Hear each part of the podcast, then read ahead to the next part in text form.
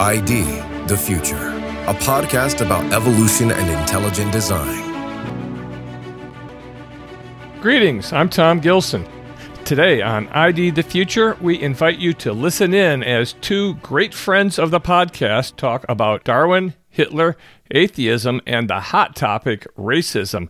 It's best selling author Eric Metaxas on his own podcast, hosting historian Dr. Richard Weikart talking about Weikart's newest book, Darwinian Racism. I have as my guest uh, Richard Weikart. He's professor of history at uh, California State University. He's written many important books, but the new one is called Darwinian Racism How Darwinism Influenced. Now, this is not hyperbole, so take this in. How Darwinism influenced Hitler, Nazism, and white Nationalism, Darwinian Racism, and the author Richard Weikart. Richard, welcome to this program. Yeah, hi, Eric. Great to be with you. Look, um, you, you wrote a previous book uh, called uh, From Darwin to Hitler, where you cover some of this ground. Uh, isn't it strange that we live in a time when most people don't know these facts? These are facts. This is not really debatable. Some people may not like what is here, but it, it's not really debatable. Is it debatable that Darwinism led uh, to Nazi thinking, to racism? I mean, it, it just doesn't seem to me to be debatable. It's just unknown. Yeah, most historians actually do agree with me, although most don't emphasize it as much. They pretty much put it in the background to some degree. There actually is one uh, prominent historian who has actually tried to debate me on the issue, but his position is completely untenable, and I completely destroy it in this book. Well, so lay it out for people because my, my friend John Zmirak, he's been on this program. He's talked about this a lot. Um, uh, lay it out for folks who really are, are unaware with the argument. And first of all, why don't you define, you know, uh, Dar- Darwinism so that people really understand what we mean by Darwinism leading to racism? Yeah, Darwinism is the uh, theory of biological evolution through natural selection, just as Darwin himself uh, posited it. Uh, and Darwin himself used human races as a, an example of variations. He thought that, that racism was a way to support his theory, in fact. Uh, and not only that, but even worse than that, Darwin thought that races were locked in this inescapable Darwinian struggle for existence with each other, and that would lead to the extermination of those that were less fit and the supremacy of then those that were more fit. And of course, he thought the Europeans were the ones who were more fit, and that's why they were going out and exterminating the Aboriginal peoples in other parts of the world. Right. It fit. It fit the narrative that was uh, uh, in the. Um well, of the of the 19th century, the latter part of the 19th century, this idea of you know there, there's manifest destiny. There's there there are a number of ways that it can be framed, but the idea that uh, nature red in tooth and claw. This is just the way things are, and it is by definition amoral. Right? In other words, that that there is no God. This is just we're just describing reality. They, that, at least that's how they would put it.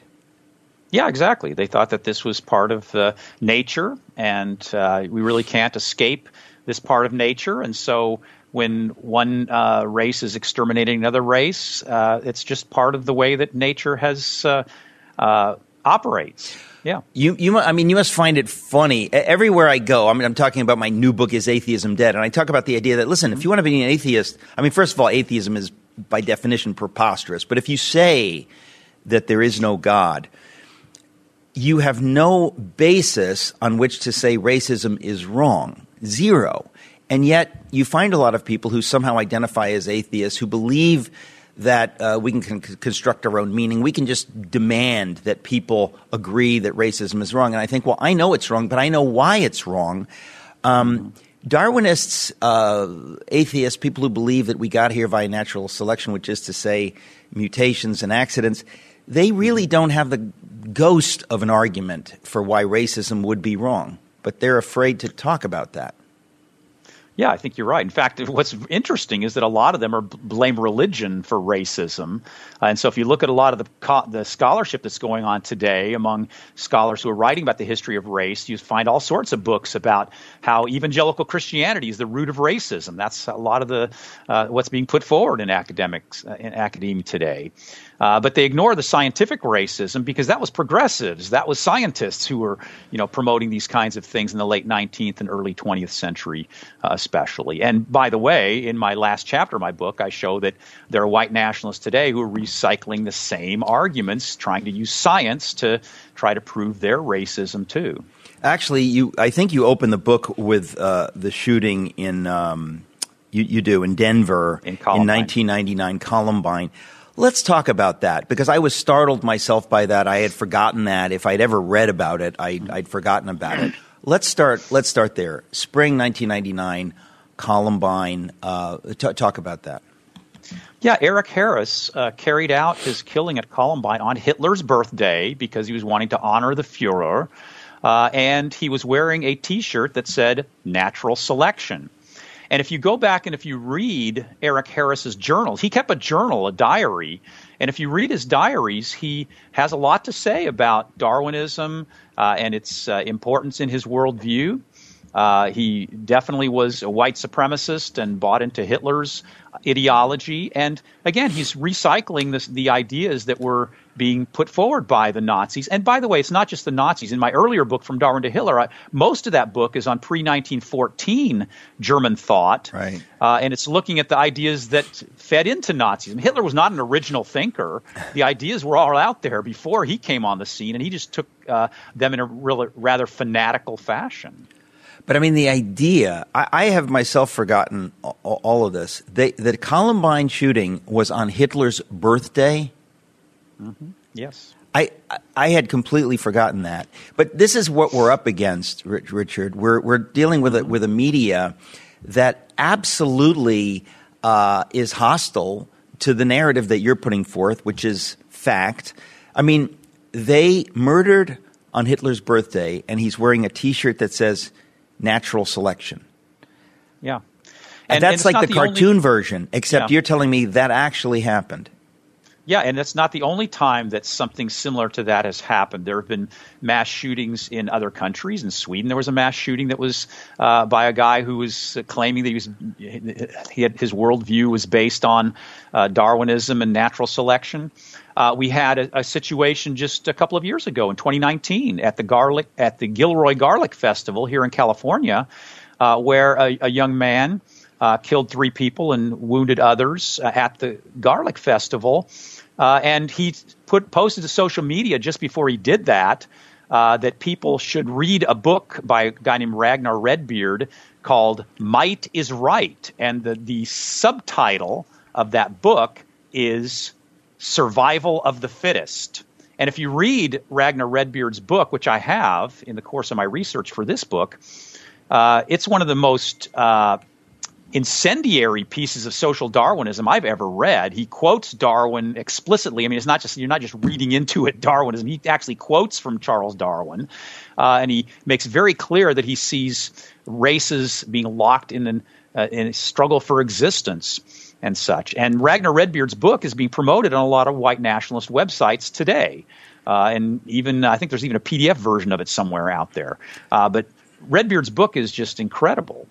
Well, I mean, it really is fascinating that that we're in a war of ideas. That we, we want to help people to understand that apart from the Bible, uh, the, where do you get the idea that racism is wrong? I mean, if you follow uh, the the the atheist science, uh, you, whether you go back to, to Darwin or you go back to Nietzsche, whatever it is, they have uh, an almost coherent set of ideas, mm-hmm. but people just want to ignore all the bad stuff and kind of pretend like, well, we'll we'll take the good part, racism bad, but they don't have the beginning of of an idea why it's bad. They can't talk about the fact that it was, you know, Bible thumping evangelicals who who led the abolitionist movement in England uh, and in the, in the United States. It comes out of the Bible.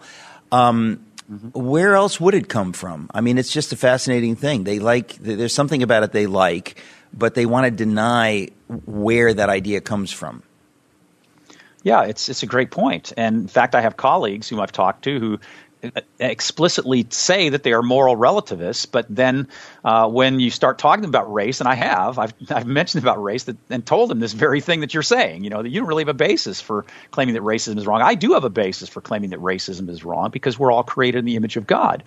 Uh, but still, they uh, somehow want to so have their eat, have their cake and eat it too. You know, they want to be able to say that there's no such thing as morality, but then you're immoral if you're a Christian. If you're pushing, you know, your particular views that they don't like, then that's immoral. But it's just based on, as far as I can tell, their feelings. But that's where you get into issues of postmodernism and the kind of postmodernist thought that just says, well, we can manufacture or create whatever reality we want to. And so my truth is my truth and your truth is your truth. But of course, I'm going to try to impose my truth on you in a Nietzschean kind of fashion. So I'm going to try to be the overman to, you know, impose my views on you and, and dominate. So what you get is this really weird situation where you have a lot of intellectuals who are, you know, pushing real strong against any kind of oppression, such as racism, but on the other hand, they're trying to impose their views on I- everyone else. Irony, irony, irony, irony. It's unbelievable. We're talking to the author of Darwinian Racism, Richard Weikart. We'll be right back. Hey, folks, I'm talking to Richard Weikart, professor of history at California State University. Uh, the book, it's called Darwinian Racism How Darwinism Influenced Hitler, Nazism, and White Nationalism. Uh, these are just facts, but they have been so um, airbrushed out of uh, history and out of the narrative that's important that we revisit them, familiarize ourselves with them. Richard, I, I just turned to a page. You have a, uh, a, a, a, photo, a, p- a picture here of Hitler um, wrote a message in a book on Christmas. And Hitler wrote, I just want to say this in German first, just because I can. Die ganze Natur ist ein gewaltiges Ringen zwischen Kraft und Schwache ein ewiger Sieg des Starken über den Schwachen. Very impressive. What does he mean? He says all of nature. I mean, this is vintage Nazism, ladies and gentlemen. Vintage Darwinism. Vintage, it says all of nature is a powerful struggle between power and weakness and eternal victory of the strong over the weak. Parentheses, kill the Jews.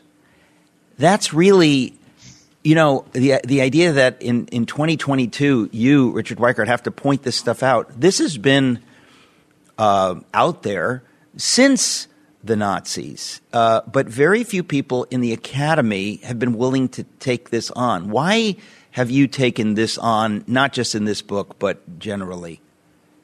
Well, interesting. I came I came about it through sort of a back door. I was in the when I was doing my graduate work, I was working on the socialist reception of Darwinism, and I noticed that a lot of uh, Darwinists were promoting evolutionary ethics, and so I got very interested in the topic of evolutionary ethics in the late 19th century.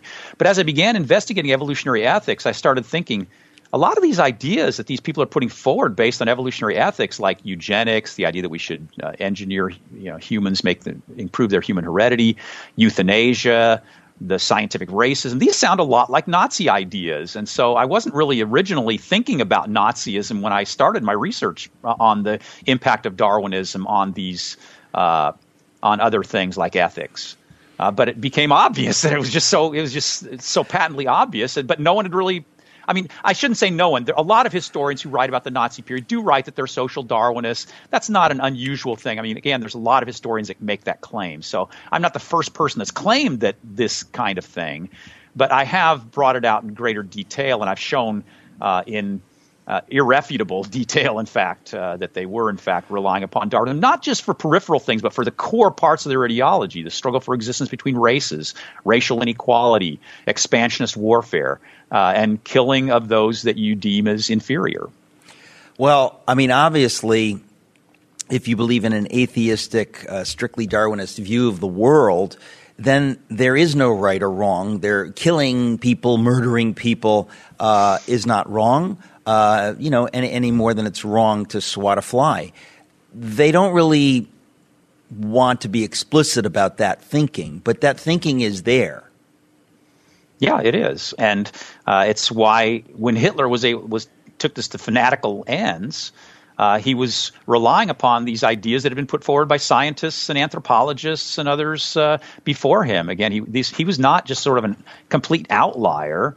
Uh, there were a lot of scientists who were saying similar kinds of things. There were a lot of scientists in Germany who were promoting not only uh, racism but anti-Semitism, which is, is racism. It's a specific kind of racism. Uh, but yeah, the ideas that were being promoted uh, by Darwinian biologists in the time before Hitler and during Hitler's regime were very similar to some of the things Hitler was. Now he took them in a more fanatical direction than maybe many of them would have. Uh, but still, uh, it was their ideas that formed the basis for his worldview. Um, I want to mention uh, some people, if they're they're familiar with um, you know Darwinism, generally they're familiar with the Haeckel illustrations. Uh, mm-hmm. it, that's the ontogeny recapitulates phylogeny story. Um, Haeckel, of course, a German in the 19th century. Uh, you have printed here a picture of uh, it's the frontispiece of uh, his 1868 book on evolutionary theory, and it's very clear that he is saying that uh, the African races, the uh, Australian Aboriginal races, that they are closer to apes uh, than the Europeans. I mean, this was quote unquote common knowledge in these circles for many decades. Yes, that's true, and it's and Haeckel was, by the way, more even more racist than Darwin was. He claimed that there actually were ten different human species, so he divided the human races into different species, even. Uh, but this was not just something that was being put forward in Germany either. It was something that was uh, scientific racism was very prominent in the United States and Britain and other parts of the world as well. If you looked at textbooks, biology textbooks in the early 20th century, many of them were promoting scientific racism and claiming that the races were uh, different. Uh, not just uh, physically, but also intellectually, uh, and, and, even morally, that they had different moral traits because a lot of uh, biologists in the late 19th and early 20th century believed that moral traits were also biologically inherited.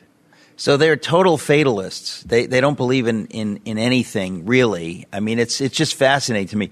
I mean, we have to walk this through again. When you're talking about strict Darwinism, the idea, of course, is that through random natural processes, uh, mm-hmm. we get whatever it is that we have, this panoply of creation, and it follows perfectly logically that uh, all creatures, including all human beings, are de- by definition unequal. That some are uh, beyond uh, certain standards and some are below certain standards. And it is just fascinating that uh, the people who are proponents of, of, of Darwin and of this kind of naturalism, they, they simply refuse to have these conversations because they know they'll get in trouble, so they sweep it under the rug. I think it's incumbent on us. I say this to you, uh, Richard, my guest, and to my audience. It's incumbent on us to take these arguments lovingly but but forcefully to people who say, "I don't believe uh, in God. I believe in Darwinism. I believe that we got here through natural selection, through accident," and force these folks to see where their ideas lead that their ideas mm-hmm. lead inevitably, inevitably uh, to racism, yeah. and how they have to somehow figure out how to deal with that. Um, your book, of course, Darwinian Racism, does exactly that. But it's a, it's it's a basic idea. I mean, I just turned to another page. You have a, some beautiful illustrations. It's a Nazi school poster Okay, so my mom in Germany, she would have seen these kinds of things. This is propaganda in Germany in the 30s, and the school poster says elimination of the sick and weak in nature. Uh, and it shows, you know, a, a strong bird eating a rodent. Uh, it shows somebody chopping down a weak looking tree. In other words, this was like it became a religion for them.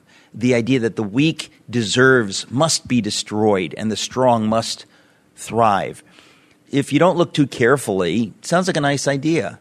And then you look at it a little bit and you realize it's satanic. It is absolutely evil. Mm-hmm. It leads to the most savage butchery in history. We only need to think of the Holocaust. But I think Stalin was thinking along these lines. This is what real atheism leads to. Yeah, and as you're suggesting, it's not just a matter of back in the Nazi period either. You know, we see these same ideas being recycled, although usually in different forms.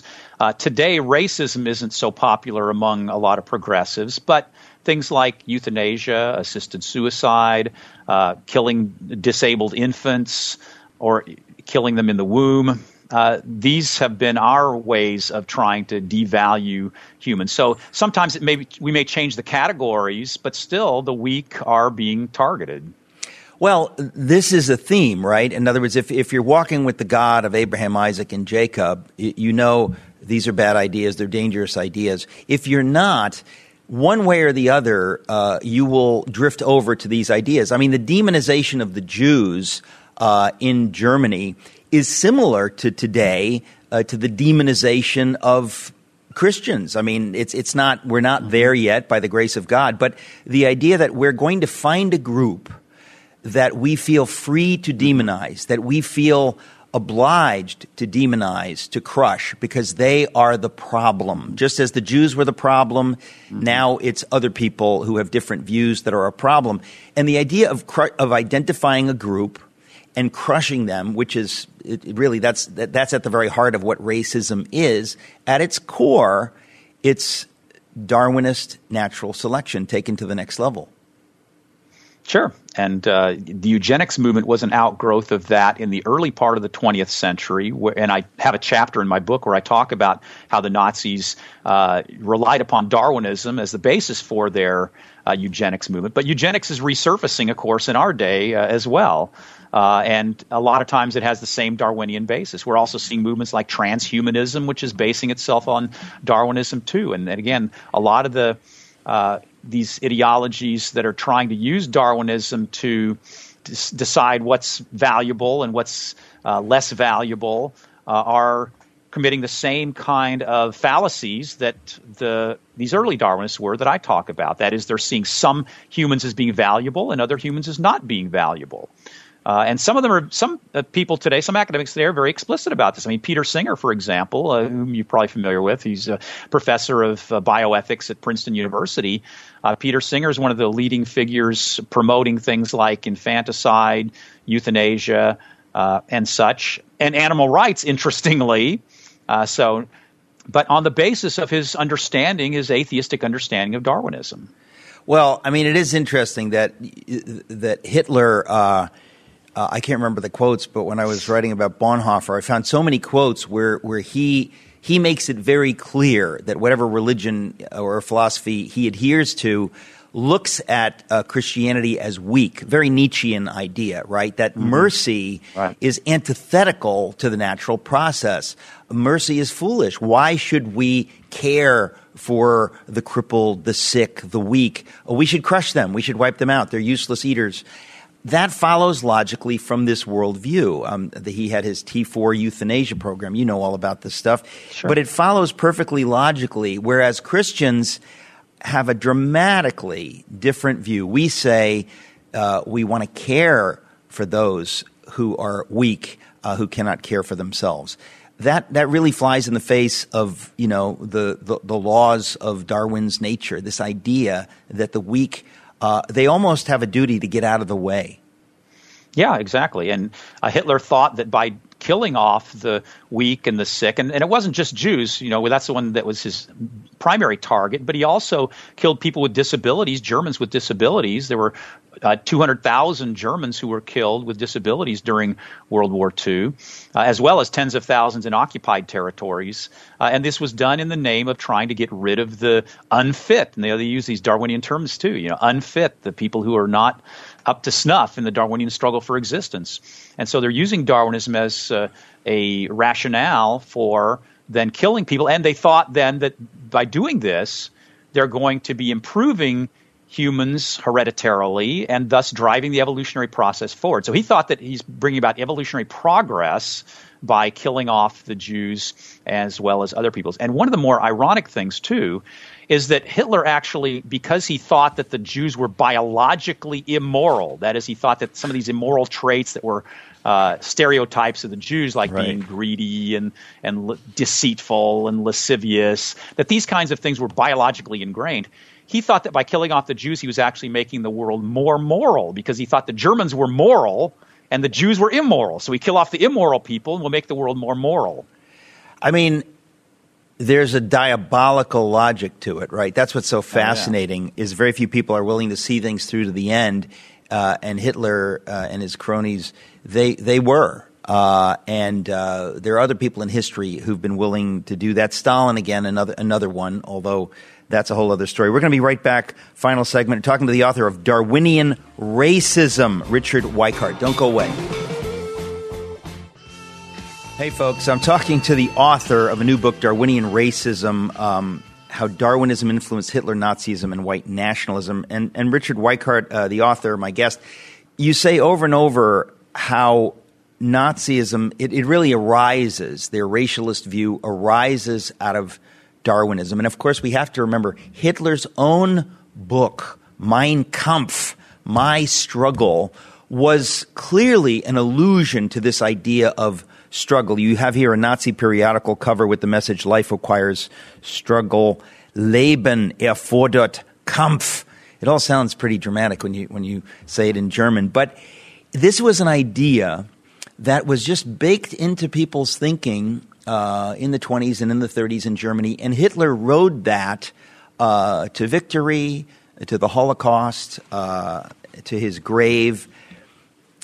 Again, the headline for me is why aren't more people facing this? When you have people like Peter Singer uh, and others talking the way they are, they they seem they seem to know this is true, but they don't they don't care. They just think I like I like this view, so I will I won't focus on the negative side of it.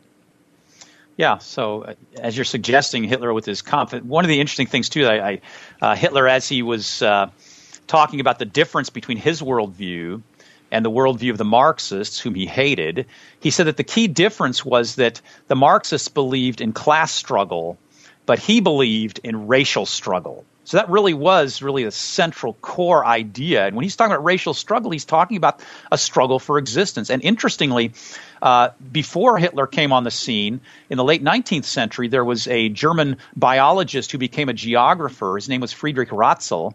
And Ratzel uh, coined the phrase Lebensraum, meaning living space, which meant, and basically, and he talked about a Kampf ums, living, uh, ums Lebensraum, a, a struggle for living space. So the idea is that the struggle for existence is all about gaining territory. And that's one of the reasons why Hitler launched his expansionist war. So these ideas really were core ideas in Hitler's ideology. They weren't just sort of peripheral things. You know, Darwinism wasn't just some add on kind of thing. This is really the core of his thinking about how to carry out his ideas. So if you look at the different policies that were atrocities under his regime, you know, the euthanasia program, the offensive warfare, the extermination of the Jews, the extermination of the Gypsies, the extermination of Slavs, because they killed millions of Soviet POWs also because they thought Slavs were inferior people too. Uh, we can see that Darwinism really was a, a core ideology uh, for the Nazis, not just some peripheral uh, kind of thing.